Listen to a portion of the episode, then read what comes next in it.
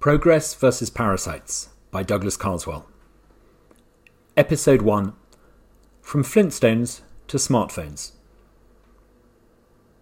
Digging for potatoes in my vegetable patch one summer's evening a few years ago, I came across a weird looking stone. Sharply pointed at one end, its rounded base fitted neatly into the palm of my hand. It felt almost as if it had been made to be held. As I washed the mud off in the kitchen sink, I realised what it was. I was holding a Stone Age hand axe. If it was as ancient as some of the flint tools once found on the other side of the valley, it could have been produced by Homo heidelbergensis, an early type of human being, perhaps a quarter of a million years ago. Then a series of thoughts struck me. An actual individual made this. What were they like?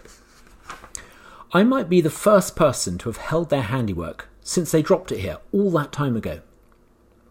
What sort of life did he or she have in this place that we today call Essex in England? Were they happy in those few fleeting years before they, like their hand axe, were returned back to the soil? Mulling all of that over, I then went and did something very 21st century. I took out my iPhone, and with a hand axe in one hand, I took a photo of it with the other two handheld tools, each the cutting edge technology of their day, held a few inches apart, yet separated by many thousands of years of human progress. One, the hand axe, made from a single material, flint. It was almost certainly the work of a single person, too. It's pretty primitive, even by Stone Age standards, with a crude style that archaeologists who study these things call Clactonian, named after the town of Clacton in England, where these type of stone tools were first uncovered. Appropriately enough, my vegetable patch sits only a few miles away from the town. Clactonian hand axes have none of the sophistication of later stone tools. They're not made by carving something, if you like, chip by chip out of a larger block. Instead, a lump of flint has been hammered with another stone, so that the edges are sharp and can be used to cut and to scrape. All that bashing probably happened right where my house and garden now stand, or at least within a few miles or so. Contrast that to the way my iPhone has been made. It's packed with multiple materials. About 40% of the weight of an iPhone consists of iron and aluminium. But there's also copper, cobalt, chromium, nickel. About 6% is silicon. Then there are minuscule amounts of even more complex compounds. Multiple different materials go into producing any one of an iPhone's component parts. A gleaming screen behind which sit rows of microchips pressed onto a printed circuit board. A battery from which flows the electric current that brings the whole thing to life. Imagine the extraordinary complexity that goes into producing any one of those parts. The sleek plastic casing alone is the product of an extraordinarily complex process of drilling and extracting oil, then distilling it before transporting it across distant oceans. At every stage, thousands of people have contributed to that web of production that puts the smartphone ultimately in your pocket. The story of human progress is about how we moved from a world of simple self sufficiency, where we couldn't create anything much more sophisticated than sharpened stones. To today's world of complex interdependence, providing us with all that we have around us. How do we get from one to the other? Ah, you might think, it's just a case of being cleverer. We're more sophisticated, with more sophisticated technology than our primitive ancestors, because we've somehow got bigger brains, you might suppose. It's easy to assume that because we live in a world of greater technological sophistication, we must therefore be brainier than those who lived before us. Actually, if you compare the brain sizes of modern humans to archaic Homo sapiens or Neanderthals, it's clear that if anything, they, not us, had bigger individual brains. Although, of course, we shouldn't assume this meant they were clever in a cognitive sense. Since we went from having hand axes to having smartphones, it's not our individual brains that have got any better in any sense but what the author Matt Ridley calls our collective brain. What do we mean by a collective brain? You don't need to know much to make a hand axe. Even the uninitiated could work out for themselves how to hammer out something similar, rock against rock, in a few hours. But to produce something as sophisticated as a smartphone, you need to work with others. There's no one person in the world who knows enough to make a smartphone from scratch, not even the late Steve Jobs. When the Apple team designed the first smartphone, they incorporated into their design chips bits and pieces that others had engineered, screen technology that third parties had perfected. Each of those individual parts that make up a smartphone is itself a product of countless actions undertaken by tens of thousands of individuals, among whom none contributes more than a tiny input of the overall knowledge needed. Apple might manage the supply chain that assembles various component parts, but beyond that, there's no central direction. The people who mined the cobalt knew nothing of those who designed the software, who were oblivious of the company that created the chips. Yet together, that vast sum of know how produces a collective intelligence capable of producing something of far greater sophistication than anything any one individual would be capable of making. So, how did all this come about? Somewhere in Africa, more than 100,000 years ago, Matt Ridley writes, humankind began to add to its habits generation by generation. We learnt that instead of self sufficiency, we could draw on the knowledge and efforts of others. Humans, uniquely, started to specialize in producing what they produced well and then exchanging what it was they had produced for what others had specialized in producing. This change was barely perceptible at first. There are only a few clues in the archaeological record. Seashells and ochre exchanged over long distances, which hint at this nascent exchange.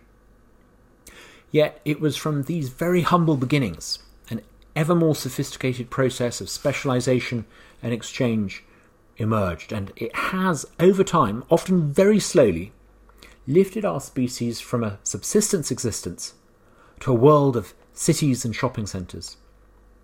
Working together through exchange is what sets our species apart. It's what enables us today to order what we want online, to eat fresh salad in midwinter, to cross the Atlantic at 30,000 feet. To appreciate the extent to which interdependence has elevated us from hand axes to smartphones, try this little thought experiment. Imagine that you had to try to produce many of the things you take for granted around you from scratch. Forget about being self sufficient in making a smartphone. Start with something more basic like the, the house you're living in. Would you be able to build it yourself, not only brick by brick, but physically make each brick in the first place? And what about every door frame and pane of glass? Or try something a little smaller, like the clothes you're wearing. Assuming you found a way of producing enough wool to knit your own garments, your dress sense might start to look a little bit homespun. How about something even more basic, such as producing a loaf of bread? I don't just mean could you bake a loaf of bread in your oven? What I mean is, would you be able to grow the wheat and then mill it, and then find somewhere to extract the salt from the sea? If my family had had to rely on my efforts in the vegetable patch to feed us, we'd have starved long ago. Instead, most of us are able to buy the food, the clothes, and the housing we need by depending on the efforts of others. Just as we depend on others specializing in the complex processes that produce what we need, we too specialize in something. It's called having a job. Whether we work as a brain surgeon or an Uber driver, we in effect swap what it is that we do for things produced by the efforts of others. You might imagine that the journey from hand axes to smartphones was slow but steady. Progress was certainly slow for most of human history, but it's been anything but even. For most of the millennia that separate these two objects, there'd been very little progress at all. Almost all human progress has happened over the past few thousand years, if not in the past couple of centuries. For most people on the planet, things only really accelerated in the past few decades.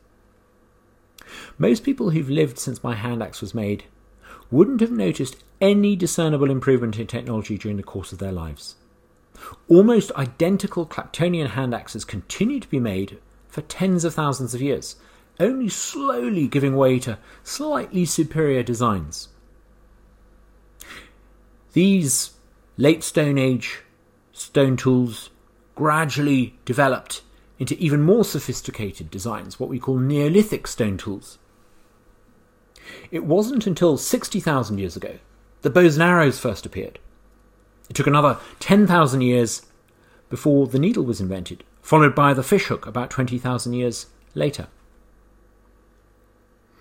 Eventually, the Paleolithic, literally the Old Stone Age, gave way to the Neolithic, the New Stone Age.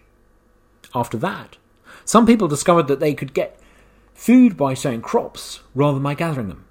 Farming began. Stone tools eventually gave way to ones made by bronze, and then ones made from iron. Yet, even once things started to accelerate about 10,000 years ago, if you pick almost any period over the past 10,000 years, those alive would have been using pretty much the same types of tools to perform the same sort of tasks as their great, great, great, great, great grandparents would have done before them. It's only really in the past few centuries that innovation and invention have happened at such a speed that one might notice their impact over the span of a single human life.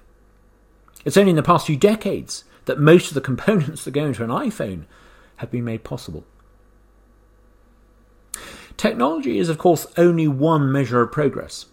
Even slower to get going than technological progress was any improvement in living standards. Grinding poverty has been the default condition of our species for almost all of our existence. Angus Maddison, the famous economic historian, calculated output per person globally over the past 3,000 years. And he shows that until about 300 years ago, people had a subsistence existence. Hunger was never far away. So, why didn't we get richer as our technology got gradually better? Incremental improvements in technology over the past 10,000 years, better types of metal tool, improved crop varieties, irrigation, advances in milling, might have enabled people to produce more food but until a few generations ago, that increase in output was almost always accompanied by a corresponding increase in the size of the population. Higher output meant more poor people, not more per person. People might have been capable of the kind of specialization and exchange that we see around us today, which eventually led to us being able to provide each other with iPhones and the rest of our 21st century living standard. But for some reason, it didn't really seem to happen at any scale until very recently. Why not? My book, Progress and Parasites, is an attempt to explain why. For most of human history, specialization and exchange has been inhibited by small elites. They rigged society for their own advantage with the productive unable to escape the parasitic per capita output in most societies remained low. There were, however, a few fleeting exceptions to this. Hidden within Maddison's aggregate global data, you can find examples of a sustained increase in output per person in a few localities and a few occasions. The republics of Greece and Rome over the course of a few generations. Then in the Middle Ages, we can see some evidence of an increase in output per person on a small scale in Venice, and perhaps too on a larger scale in Abbasid Iraq or Song China. We know also that something rather striking happened in the Dutch Republic at the start of the early modern era. Whenever there was a sustained increase in per capita output, specialization and exchange have been allowed to happen. Power in these societies was dispersed. The elites that might otherwise inhibit the productive were themselves inhibited. The Greeks were a diffuse collection of city states, some run as democracies or oligarchies, some as just monarchies. Rome constrained the powerful by replacing kings with competing consuls and magistrates. The Venetians and then the Dutch dispersed power with complex, some might even say chaotic constitutions. But the key is that those at the apex of these societies were less able to interfere in every aspect of social and economic life. Trade and exchange could be conducted on the terms set by the buyer and the seller, not any overlord. Accumulating wealth ceased to be synonymous with holding power. It was possible to earn a living without needing someone else's permission. Laws in such societies could be codified, becoming more than just a statement of what the powerful wanted at any one time. Property rights were relatively secure. Systems of what today would be called corporate governance emerged that allowed those with capital to risk it, knowing that their liabilities were limited. But as we shall see, until around AD 1800, when these kinds of conditions arose in a society, they tended to last only fleetingly. In Greece, Rome, and Venice, the parasitic eventually overwhelmed the productive. Early signs of takeoff in China and elsewhere stalled. Per capita output fell back again. Since 1800 AD, we've seen a prolonged period of increases in output per person. It's not perhaps the duration of this period of progress that's so striking. Rome and Venice, after all, had a couple of centuries of rising output per person too.